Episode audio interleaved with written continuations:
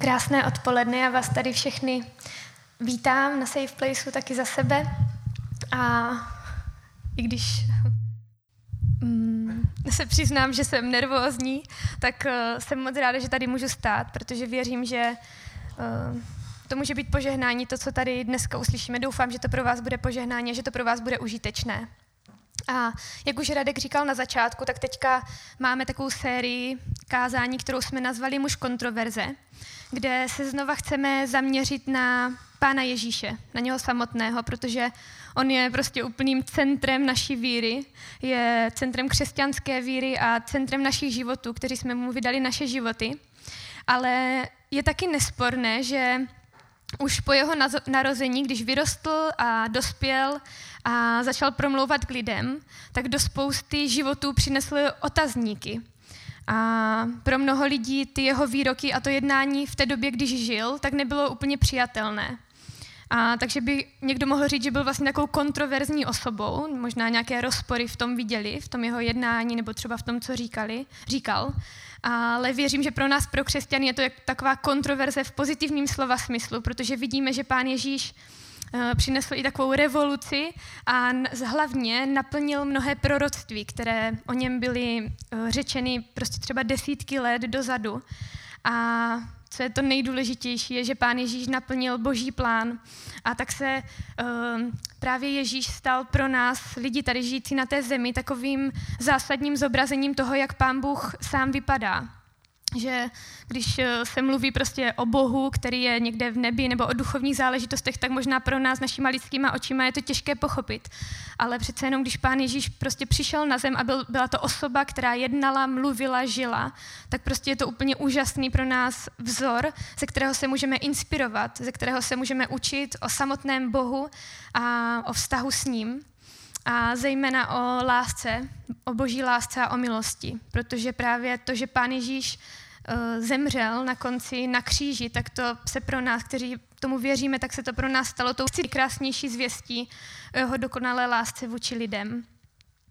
A tak chci dneska začít veršem, který je napsaný v Janově Evangeliu v páté kapitole, je to dvacátý čtvrtý verš a tam je napsané: Kdo slyší mé slovo a věří tomu, kdo mě poslal, má věčný život a nejde na soud, ale přešel ze smrti do života. A tak bych byla ráda, kdybychom v kontextu tady toho verše se možná i dívali teďka na různé věci, které budu dneska říkat, protože tady tohle je taková zásadní pravda, na které to celé stojí pro nás. A tak jak už vyplynulo i z toho názvu, který jste viděli před chvilkou, před chvilkou budu mluvit od dneska o Boží vlastnosti soudce, o Pánu Ježíši jako o soudci, ale přeju si, aby to slovo dneska pro vás bylo povzbuzením, abychom se z toho mohli naučit něco nového o další z Božích vlastností, ze spousty jeho vlastností, protože si myslím, že i to, že je Pán Bůh soudce, že je spravedlivý a sou, bude soudit nebo soudí, takže to, jestli si vzpomínáte, minulý týden tady Uh, Petra mluvila o tom, že to, jak Pán Bůh jedná, se dá přirovnat možná k fyzikálním zákonům, že prostě uh, některé věci fungují a fyzikální zákony je jenom popisují. Prostě ve světě něco už je stanovené, něco vytvořené a to, že lidi to prostě pojmenovali, tak to neznamená, že by to jako stvořili, jenom jsme se to naučili nějak pojmenovat. A tak i to, že Pán Bůh je spravedlivý a že bude soudit lidi, tak to je v podstatě jeho podstata. Já to ještě potom dneska doufám víc rozvedu a doufám, že to pro vás bude pochopitelné. Jak jsem tady k tomuhle přišla? My se samozřejmě modlíme vždycky za tu sérii a potom probíráme třeba, jaké témata by mohly být. A já teďka čtu knihu, která se jmenuje Poznání Boha. A tam se podrobně právě rozebírají různé vlastnosti a musím říct, že mě to fakt vede k takovému úžasu, když se můžu pozastavovat nad charakterem Pána Boha, nad těma různýma jednotlivýma jeho atributama a vede mě to k takové ještě větší úctě před ním, k vděčnosti za to, že ho můžu znát. A tak právě jedna z těch, z těch kapitol bylo i to, že Pán Ježíš, Pán Bůh, že je soudce, že je spravedlivý a že z toho vychází, že je soudce. A docela mě to tak jako zaujalo, ta celá kapitola, nebo ty informace o tom a uvědomila jsem si, že v církvi se o tom tak moc často možná tady z tohohle úhlu pohledu nemluví. A je to takové překvapivé, protože když potom jsem si řekla, jako když si uvědomuji, když čtu Bibli a co v ní čtu, tak je toho tam tak strašně moc, kdy Pán Bůh sebe nazývá jako soudce, kdy lidi k němu volají a nazývají ho jako soudce, kdy Pán Ježíš sám sebe tak označuje nebo mluví o tom, o jeho spravedlnosti. A tak jsem si říkala, že možná je to takovou naší opatrností, nebo uh, aby jsme někoho třeba nevyplašili, kdo Pána Boha ještě nezná. Je, je, je to pro mě pochopitelné, že uh, se o tom jako nemluví pořád, o nějakém soudu. Uh, možná ještě trochu méně pochopitelné je pro mě teda to, že jsem se já rozhodla o tom mluvit tady před váma. Ale prostě mě celé to téma tak nějak tam zaujalo. A uh, dotklo se mě to. A když jsem si uvědomila, že prostě ta myšlenka té boží hloubky ti prostupuje úplně vším, tak jsem se rozhodla, že to chci poznat taky víc do hloubky a probrat se možná některýma těma otazníkama, které nám právě nad tím tématem, že Pán Bůh soudí nebo Pán Bůh je spravedlivý, tak které nám u toho můžou vyvstat. A protože v Biblii, jak to tak většinou si říkáme, tak o Pánu Ježíši čteme jako o nekonečné studnici lásky, prostě pochopení té milosti. A právě proto vám třeba potom někdy může, nebo nevím, jestli se vám to stává, že můžete mít, um, hůř se vám čtou třeba ty pasáže, kde potom vidíme, že se mluví třeba o nějakém věčném trápení, uh, nebo o tom, že Pán Bůh jednou každého z nás se zeptá na naše skutky, na to, co se dělo tady na zemi. Možná, že jako kdyby pro někoho, nebo nevím, pro mě občas je těžké jako pochopit, jak se to kloubí dohromady všechno. Takže když dneska uh, budu mluvit o tom slově soud, o, o tom, co to znamená pro nás, tak bych to chtěla teďka na začátek trošku tak jenom vzít ještě od začátku, aby to bylo pochopitelné, do jakého kontextu, kontextu to spadá. Uh, Pán Bůh, věříme tomu, že Pán Bůh je stvořitel celé země, stvořitel nebe a země, tady téhle naší země koule, a že je stvořitel člověka především. A stvořil člověka ze zásadní vlastnosti, a to, že nám dal svobodnou vůli, nebo s takovou podmínkou. A dal do nás, dal nám naše vlastnosti, naše vlastní rysy. A dal nám tuhle zemi, kterou můžeme obývat. A zahrnul nás taky svojí láskou a požehnáním a prostě svojí blízkostí. A to i s tím, že věděl, protože uh, je vševědoucí a je nad tím, tak věděl, že se od něho člověk odvrátí. Věděl, že člověk, v něm se zrodí sobeckost, prostě nebude chtít poslouchat Boha, zavrhne Boha, zavrhne ten dokonalý plán.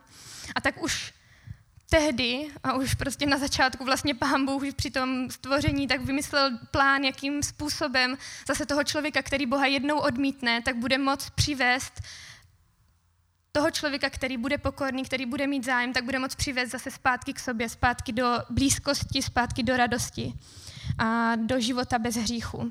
A je to možná takové zajímavé, že uh, určil Bůh období, ve kterém budou trvat lidské dějiny, a jelikož je Pán Bůh dokonalý ve spravedlnosti, jak jsem říkala, tak následně to období lidských dějin završí momentem, kterému se i v Biblii říká prostě soud.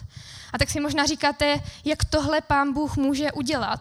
Uh, myslím si, že je dobré se zamyslet nad několika takovýma bodama, jak to, že Bůh může udělat soud nebo být soudce.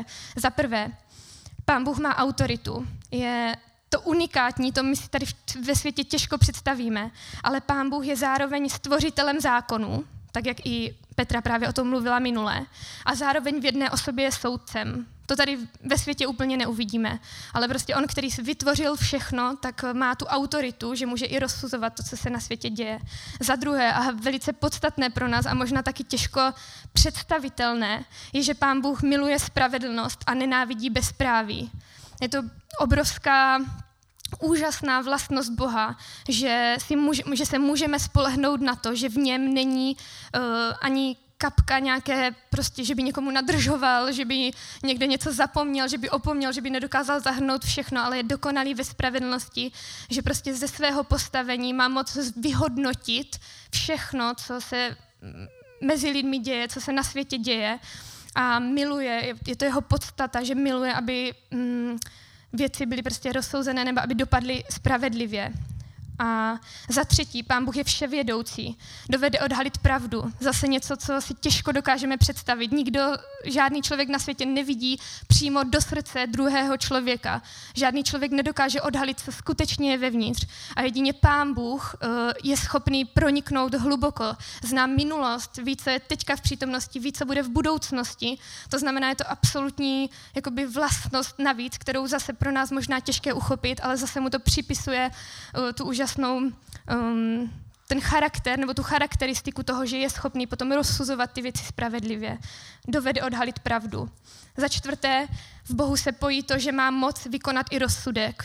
Nejenom, že v něm byly stvořeny veškeré ty zákony, ve kterých my teďka žijeme, náš svět a my samotní, ale Pán Bůh v jedné osobě dokáže to dotáhnout až do konce. Dokáže tu spravedlnost dotáhnout až do konce. O tom ještě taky budu mluvit a věřím, že pro nás z toho vyplývá taky velké povzbuzení. Ale součástí toho posledního v podstatě, nebo součástí té myšlenky o soudu, je neodmyslitelně i odplata. Je to vlastně jádro, ta podstata té spravedlnosti. Že každý na světě dostane přesně to, co si zaslouží.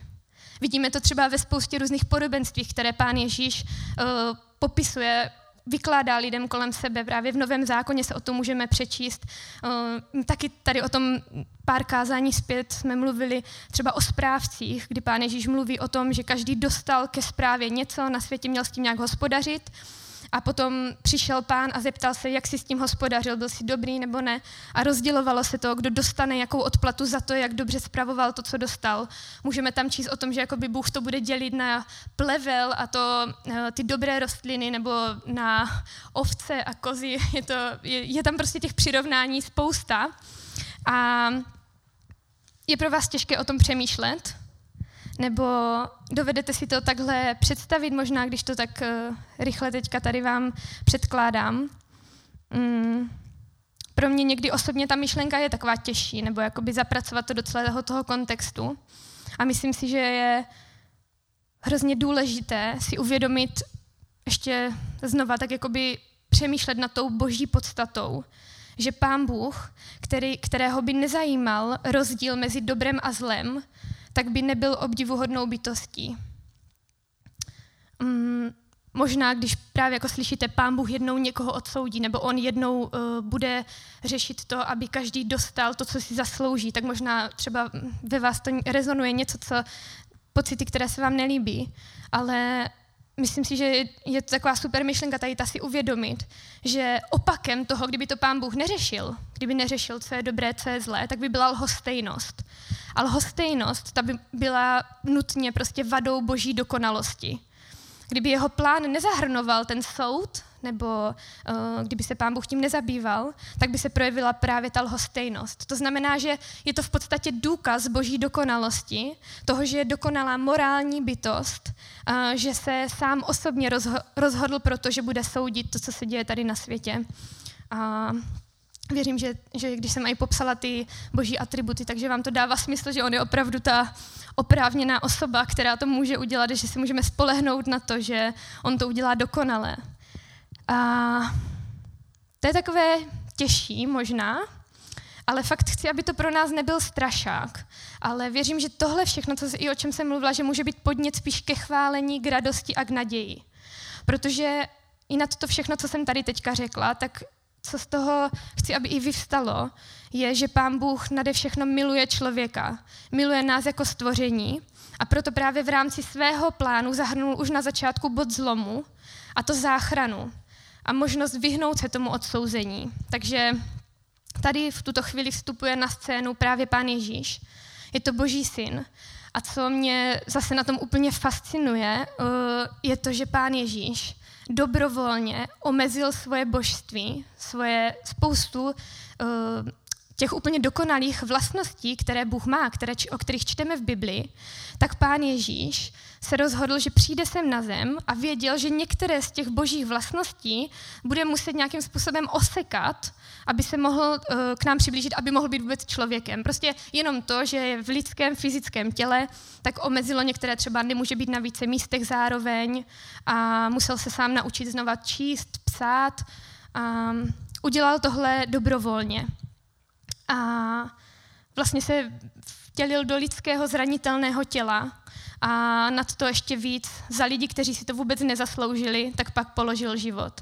A já jsem úplně fakt usilovně přemýšlela, jako jak si tady tohle můžeme představit ještě nějak líp, protože když to je možná tak vnitřně jakoby cítíme nebo nad tím přemýšlíme víc, tak je to věc, která nás musí hodně dojímat a myslím si, že nás to nemůže nechat úplně chladnýma, tak jsem fakt vymyslela takový jako neúplně dokonalej uh, obraz, že když by byl člověk a stál na takovým mraveništěm, kde by se hemžili úplně malincí mravenečci a oni by se tam nějak mezi sebou prostě rojili a měli tam svoje problémy a ten člověk by se rozhodl, kdyby měl na to tu moc, nebo prostě představte si, je to jenom jako pohádka, jenom něco, nad čím bychom si to trochu mohli představit.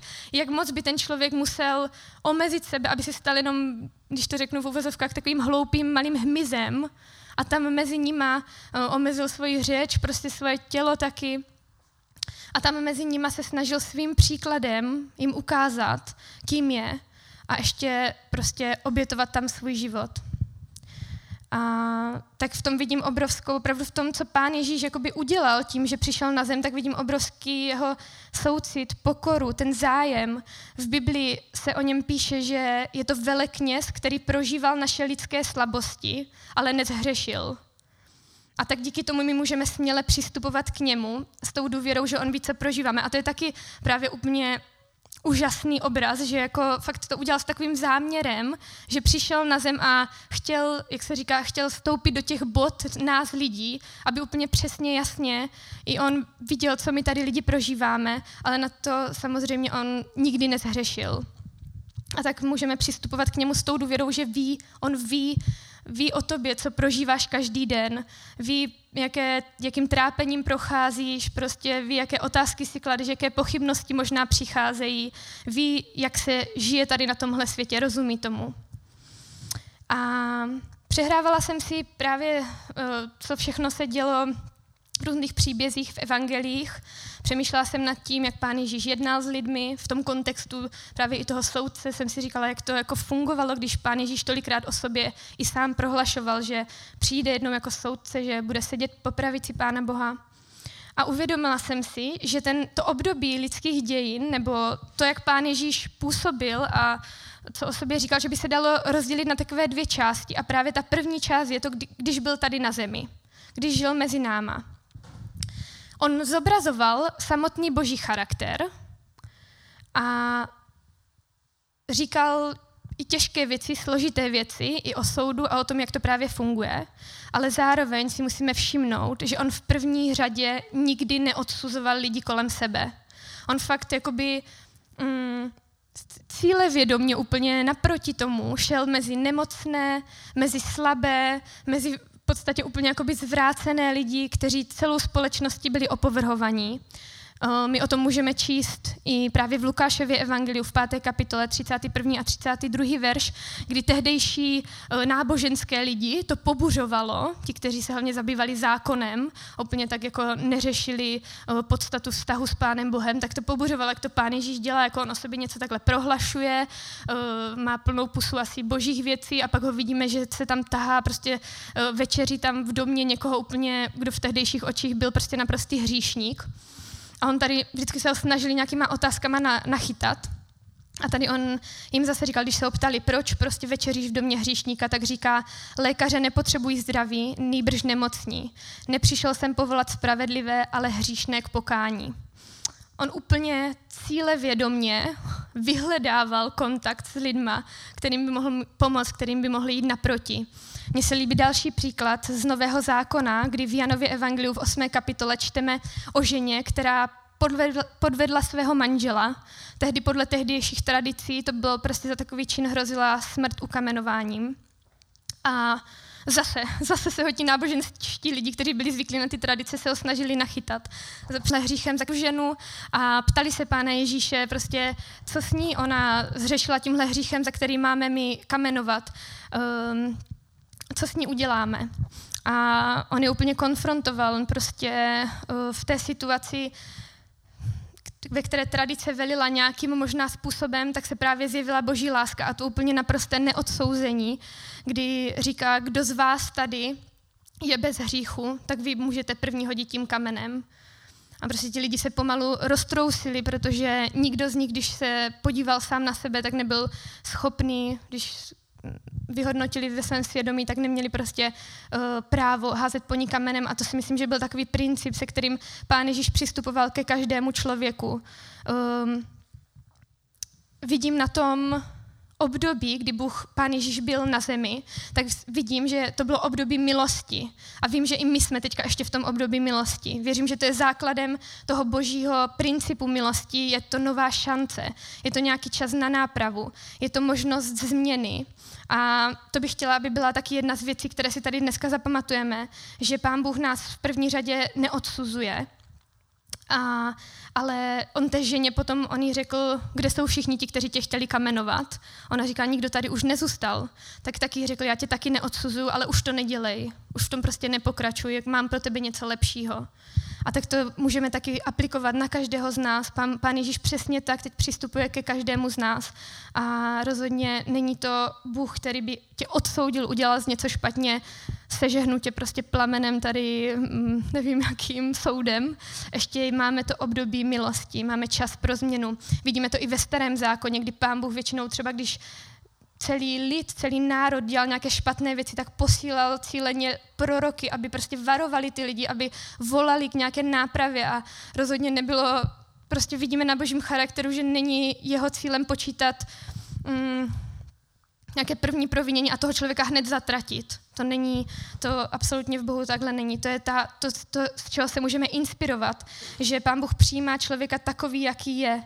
A on dělá ten první krok jeho srdci. Já jsem jednou zažila situaci, kdy u mě doma, ještě když jsem studovala, prostě, tak jsem se kamarádila s různýma lidma takhle na univerzitě a přišla ke mně na snídaní jedna slečna a povídali jsme si, jakože bylo to fajn a tím rozhovorem jsme se dostali do takové hlubší konverzace. A ona se mi otevřela o tom, že uh, přemýšlí nad tím, že se necítí ve svém těle úplně jako žena a že přemýšlí nad tím, že by prošla prostě proměnou uh, na mužské pohlaví. A bylo to pro mě první rozhovor takového typu, ale prostě to mě úplně šokovalo, bylo, že ona se mě zeptala, vyhodíš mě teďka ven tady z tohohle bytu? A já jsem říkala úplně, ne, prostě Damane, kdo jsem já, abych tě jako soudila. A mohli jsme v, tom, v té konverzaci pokračovat dál a měla jsem možnost jí říct o Pánu Ježíši, že věřím, že nerozumím všem věcem, prostě nevím, proč třeba zažívá nějaké věci, jaké zažívá, ale může si být jistá tím, že Pán Bůh ji prostě má rád a um, nevím přesně to, že několik let zpátky, tak nevím, co všechno se mi podařilo jí říct, ale ten princip je takový, že mě trošku zamrzelo to očekávání možná vůči nám křesťanům už, um, že když přijde někdo s nějakým trápením nebo s nějakým bojem, tak jestli třeba někdy u nás u křesťanů nečeká, že ho za to odsoudíme, protože jakoby jsou nějaké principy platné pro křesťanství, co by křesťan měl dělat nebo nedělat. Um, tak jenom jsem chtěla říct, aby jsme si dneska třeba z toho taky zapamatovali, jest, um, jaký byl Pán Ježíš. Prostě ten jeho příklad, podívali se na něho a on nikoho neodsoudil, ale jeho láska potom dokázala pracovat dál. Trošičku zvláštní případ ještě můžeme vnímat u Pána Ježíše v situacích, kdy třeba člověk vytváří nějakou přímou překážku ostatním lidem k tomu, aby mohli přistupovat k Pánu Bohu. Protože to je zase pro mě taková další velká oblast, kterou úplně, um, nevím, jestli úplně dokážu jakoby uchopit a hlavně tady v tomhle kázání teďka ani není na to úplně tolik čas, ale vidíme na Pánu Ježíši, že se někdy i naštval. Takovou situaci vidíme třeba právě v Matouši, v dvacáté první kapitole, kde Pán Ježíš přichází do chrámu a tam je napsané, že se prostě nahněval a vyhnal prodavače, kupce, kteří tam byli, převrátil jim jejich stoly. A víte, co je napsané potom v další větě? Potom se otočil na lidi, kteří tam byli, kteří byli nemocní a chromí a všechny je tam uzdravil. Takže přemýšlela jsem nad tím, nad tím, co to je, prostě snažila jsem se najít si o tom trošku víc a zjistila jsem, že tehdy ten chrám fungoval tak, že v přední části byl nějaký prostor, který byl vyhrazený, že tam mohli chválit Boha třeba ženy nebo cizinci, protože tehdy prostě byla ta hierarchie ve společnosti trošku jiná. A tamto místo vepředu v té přední části toho chrámu zabrali kupci a nějací směnárníci a prodávali um, třeba nějaké holoubky, které se tam mohly obětovat v tom chrámu, protože to bylo období, kdy tam přicházelo spousta lidí z celé té země a jakoby prakticky to bylo docela dobrý, protože se tam potřebovali směnit ty peníze a potom si něco koupit, aby mohli taky jít sloužit Bohu. Ale pokud jsem to dobře pochopila, tak tihle lidi tam zabírali místo, aby mohli třeba taky přijít ženy a cizinci uctívat Pána Boha. A prostě myslím si, že tady tohle v Pánu Ježíši už vzbudilo emoci, hněv a prostě uh, potřeboval tam udělat pořádek. Ale musíme si uvědomit ten princip, když mluvíme zase o hněvu, že stejně tak možná jako jsem mluvila o jiných atributech, tak je pro nás těžké si to představit, protože my sami víme lidi, když se hněváme, jak to vypadá. Někoho zraníme, někoho mm, urazíme, prostě s hněvem možná spojený nějaký, já nevím, někoho trošku bouchneme, nebo nevím prostě, co si představíte, když se řekne hněv, ale nevím, jestli se vám to spojuje, nebo dokážeme si to propojit jako svatou vlastnost v podstatě boží. A tady si myslím, že opravdu Pán Ježíš zase dokázal něco, z čeho se možná můžeme inspirovat. On ty lidi určitě tehdy tam nemohl nějak násilně, bezúzdně, nějak, jako nějaký tyran, prostě něco tam udělat, protože pochybuju, že by potom nějací slabí lidi, nějací zranění k němu přistoupili a chtěli od něho nějakou další službu. A to si myslím, že je možná takový podnět k přemýšlení pro nás. Um, co z Pána Ježíše vyzařovalo, nebo, myslím, nebo taky ten důvod, proč to vlastně dělal. Protože prostě toužil potom, aby mohli lidi přijít k němu, aby mohli lidi přijít do chrámu. Víme, že je v Biblii ještě jiné místo, kde zase děti chtějí přijít k Pánu Ježíši. A učedníci těm to asi nepřijde úplně vhodné nebo jako důstojné, aby děti skákaly kolem Pána Ježíše, tak taky je odhání, prostě je kárají. A Pán Ježíš zase říká, nevím, to asi možná se nehněval, ale prostě říká, nebraňte těm dětem, nebraňte jim, ať přicházejí ke mně. Zase vidíme jakoby takový krok proti, když někdo chce bránit tomu přístupu. Takže si myslím, že i ten postoj Pána Boha je takový obranářský vůči nám. On touží potom, abychom měli volný přístup a je ochotný jakoby bořit ty překážky, které možná stojí v cestě, abychom mohli přijít k Bohu. Uvědomila jsem si ještě jeden princip, že Pán Bůh, Pán Ježíš na zemi, když o něčem mluvil, tak to doprovázel tím, že něco dělal. Nevím, jestli jste si toho někdy všimli, ale jak jsem si procházela Nový zákon, tak opravdu můžeme vidět, že on kázal a pak uzdravoval třeba. Udělal nějaký zázrak a pak promlouval. A opravdu, když si čtete Nový zákon a přečtete si některé ty pasáže, tak tam jsou jako těžké věci, tam jsou složité věci, to není úplně mazání medu kolem pusy. A jsem si říkala, jak to ti lidi mohli od toho Pána Ježíše vzít. A pak jsem si uvědomila, že možná zřejmě to, že to proložil prostě tím, že on se k těm lidem sklonil, uzdravil, ukazoval, jaké je to být Bohem, tak měl možnost jim mluvit o těch principech, jak funguje svět, jaký je Bůh. Mm. On říká nám v Janově Evangeliu ve čtrnácté kapitole šestý až jedenáctý verš, Ježíš řekl, já jsem ta cesta, pravda i život, nikdo nepřichází k otci než skrze mě. Jestliže znáte mě, poznáte i mého otce a od, od nynějška ho znáte a viděli jste ho. Ale Filip mu řekl, pane, ukaž nám otce a to nám stačí. A Ježíš mu řekl, tak dlouho jsem s vámi, Filipe, a ty jsi mě nepoznal. Kdo viděl mě, viděl otce. Jak můžeš říkat, ukaž nám otce? Nevěříš, že já jsem v otci a otec ve mně? Slova, která k vám mluvím, nemluvím sám ze sebe. Otec, který ve mně přebývá, činí své skutky. Věřte mi, já jsem v otci a otec ve mně, neli věřte aspoň pro ty skutky. A tak mě zaujal ten konec, že oni prostě Pána Ježíše viděli a víme, že učedníci i tak úplně nerozuměli všemu, co Pán Ježíš dělal, ale opravdu tam vidím ten princip Pána Ježíše, jak přistupoval k lidem a myslím, že se zase z toho můžeme inspirovat, že opravdu to, co on dělal, tak byly jednotlivé kroky, aby přivedl lidi do boží náruče. Buď to, co říkal, anebo to, co dělal. A tak jenom pro nás takové povzbuzení možná, že lidi si prostě spojujou to, co děláme a to, co říkáme. Respektive věřím tomu, že máme možnost podpořit to, co uděláme, tak máme možnost potom, nebo když děláme věci s láskou k lidem, tak potom možná snesou, i když jim chceme říct o složitých věcech třeba. A zase naopak, když mluvíme o Pánu Bohu, tak vě, myslím, že oni hodnotí, jako, co sami děláme. Věřím tomu, vidím to. A chci teďka mluvit ještě o druhé části. Teď jsem popsala to, když Pán Ježíš byl na zemi. Teďka už je to taková finální. A Pán Ježíš, dojdeme, nebo jako lidstvo dojdeme do toho zlomového bodu, kdy uh, bude soud. Je to, jak jsem říkala, je to součástí božího charakteru, který nemůže popřít sám sebe. A v druhém Korinským, v druhém listu Korinským, pátá kapitola, desátý verš je napsané: My všichni se musíme objevit před soudnou stolicí Kristovou, aby každý přijal odplatu za to, co vykonal v těle. Hmm. Věřím tomu, že to, že přijde jednou ten soud, že to je pro nás radostná zpráva. Proč tomu věřím? Věřím tomu, že Boží spravedlnost bude, může být potom vyjevena místo té naší, že je to pro nás obrovská úleva už teďka tady do života na zemi.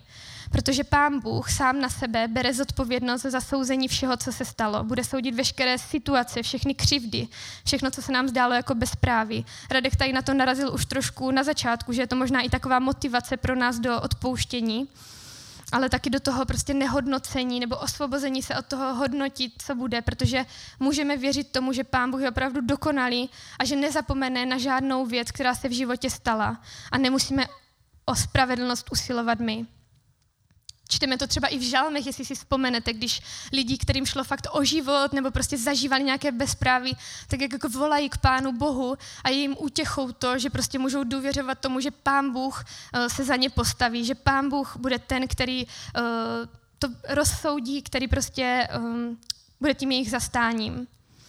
To je takový první bod, který bych vám chtěla dát jako povzbuzení, protože nevím, co prožívám. Vím, že se navzájem různě zraňujeme. Člověk během života prožívá fakt těžké věci, které mu způsobí i druzí lidé.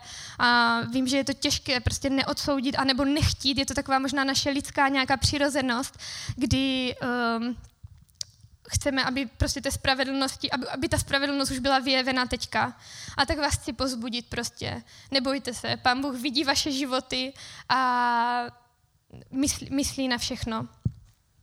A poslední, další povzbuzení, které věřím, že vyplývá z toho, že jednou přijde ten bod, kdy skončí lidské dějiny, tak pro ty, kteří věří Pánu Bohu, kteří uh, věří poselství, které přinesl Pán Ježíš.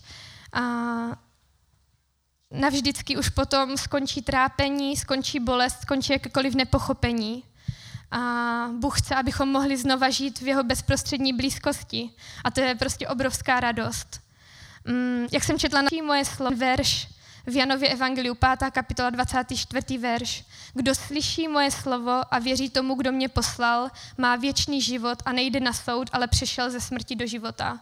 To znamená, v podstatě nemusíme vůbec jakoby nějak řešit do důsledku, co by ten soud pro koho znamenal, protože víme, že Pán Ježíš svou obětí smazal to, co se dělo špatného v našem životě a přijímá nás takové, jací jsme, a Je tam taková, je tam, jsou tam jiné verše, že prostě ne každý křesťan v nebi bude na stejné úrovni, ale nemám tady na to, na to čas úplně rozebírat, jak Pán Bůh přesně tu svoji spravedlnost jakoby v nebi potom bude vykonávat, ale co je nejdůležitější, budeme už v jeho blízkosti. A já vím, že prostě tady na zemi prožíváme trápení, my teďka s Radkem taky často si i o tom povídáme a prostě někdy už jakoby člověk je v takové situaci, že si říká, tyjo, nebylo by lepší, aby už, to, aby už to bylo, aby už jsem byla prostě u Pána Boha. A Pavel v Novém zákoně to popisuje taky. My fakt, jakoby, lidi jsme všichni stejní, prožíváme podobné věci a Pavel už tehdy taky toužil potom už být s Pánem Bohem, toužil potom už mít dost toho trápení tady na světě, ale věděl, že ještě Ještě jsou věci, které Pán Bůh, pro které si nás chce použít. Ještě jsou věci, že i ty situace, ve kterých teď jsme, může obrátit a prostě právě třeba ostatní lidi kolem budou moc poznat, kým je Pán Ježíš. A tak tím vás taky chci povzbudit, jestli prožíváte něco těžkého nebo nerozumíte věcem, máme to tak všichni podobně, taky prožíváme těžké věci, ale je nějaký důvod, proč jsme tady ještě na světě, proč ještě ta doba trvá. Je zajímavé, že teďka doba trvá doba milosti. Jak jsem říkala, trvá doba, kdy každý může znova, znova přicházet k Pánu Ježíši, je otevřená ta náruč, můžeme hodnotit naše životy, můžeme um, přijímat to, že Pán Ježíš říká, já ti odpouštím, nikdo jiný tě tady odsuzovat nebude, ale di- už to nedělej, prostě nepokračuj v tom, mám pro tebe něco lepšího. A zároveň prožíváme tady na světě těžkosti, prostě se toho nezbavíme. Tenhle svět je uh, už pokažený, uh, žijeme v lidských tělech, budou nemoci. Je to prostě hrozně těžké, ale musíme se s tím nějak vnitřně smířit. A potom přijde něco, kdy už to skončí všechno ale jako už nikdo nebude moc, potom přijde bod, kdy už se k Pánu Bohu nebude moc člověk dostat, už to bude uzavřené a zase naopak prostě přijde úleva a budeme v Boží blízkosti, budeme mu blízko, už se to nikdy nezmění, budeme si moc užívat jeho přítomnost. Tak vás chci vyzvat dneska, tím už to zakončím a budu se ještě modlit, chci vás vyzvat, abychom teda se inspirovali tím, že nebudeme soudit lidi kolem nás, že se podíváme na Pána Ježíše, jak on fakt přistupoval k té spodině i společnosti a pozvedal ty lidi, dokázal to dělat s láskou. Věřím tomu, že můžeme i se učit dál, jak být příkladem, nejenom prostě slovama, ale i skutkama, propojovat to a možná čekat, až Pán Bůh fakt to jakoby zmocní.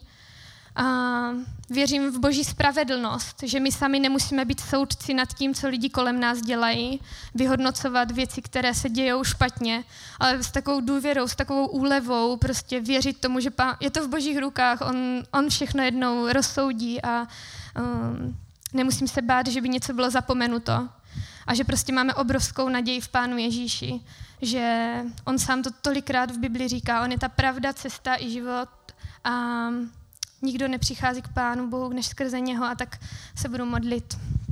Drahý Bože, já jsem ti vděčná za to, že tady můžeme teďka společně být. Jsem ti vděčná, Ježíši, za to, že jsi dobrovolně se rozhodl, že opravdu tak úplně omezíš svoji božskost, že prostě mm, ořežeš veškeré své vlastnosti, svoji moc a to, co bys nám mohl ukázat, kdybys chtěl, ale přišel jsi sem na svět, aby jsi obul ty samé boty, ve kterých chodíme my, aby si prostě, um, aby se s nám přiblížil tak, jak nejvíc to jde. Ty už si udělal to všechno nejvíc, co vůbec je možné a my teďka můžeme prostě jenom udělat ten druhý krok, reagovat na tu lásku, kterou ty si dal na tenhle svět. A tak jsem ti vděčná za to, že i když procházíme v životě různýma trápeníma, bojema, křivdama od druhých lidí, neporozuměním od druhých lidí, a sami nerozumíme věcem možná, co se dějou v tomhle světě, takže ti můžeme s takovou důvěrou i ten náš chaos a všechno to odevzdat, protože víme, že u tebe je dokonalá spravedlnost a že ty to dotáhneš do vítězného konce a my prostě můžeme jít za tebou, můžeme jít k tobě, Bože, díky krvi Pána Ježíše. A tak ti děkuju, Pane Ježíši, že nás každý den očišťuješ. Že i teďka je ta chvíle, že můžeme dát znova svůj život před tebe, pokud s něčím zápasíme, pokud víme, že v něčem padáme, nějaký hřích, který nás táhne dolů, takže ho můžeme dát před tebe a ty ho odpustíš prostě. Teďka je ta doba milosti, je to nový začátek a tak jsem ti vděčná, Pane, za tvoji lásku.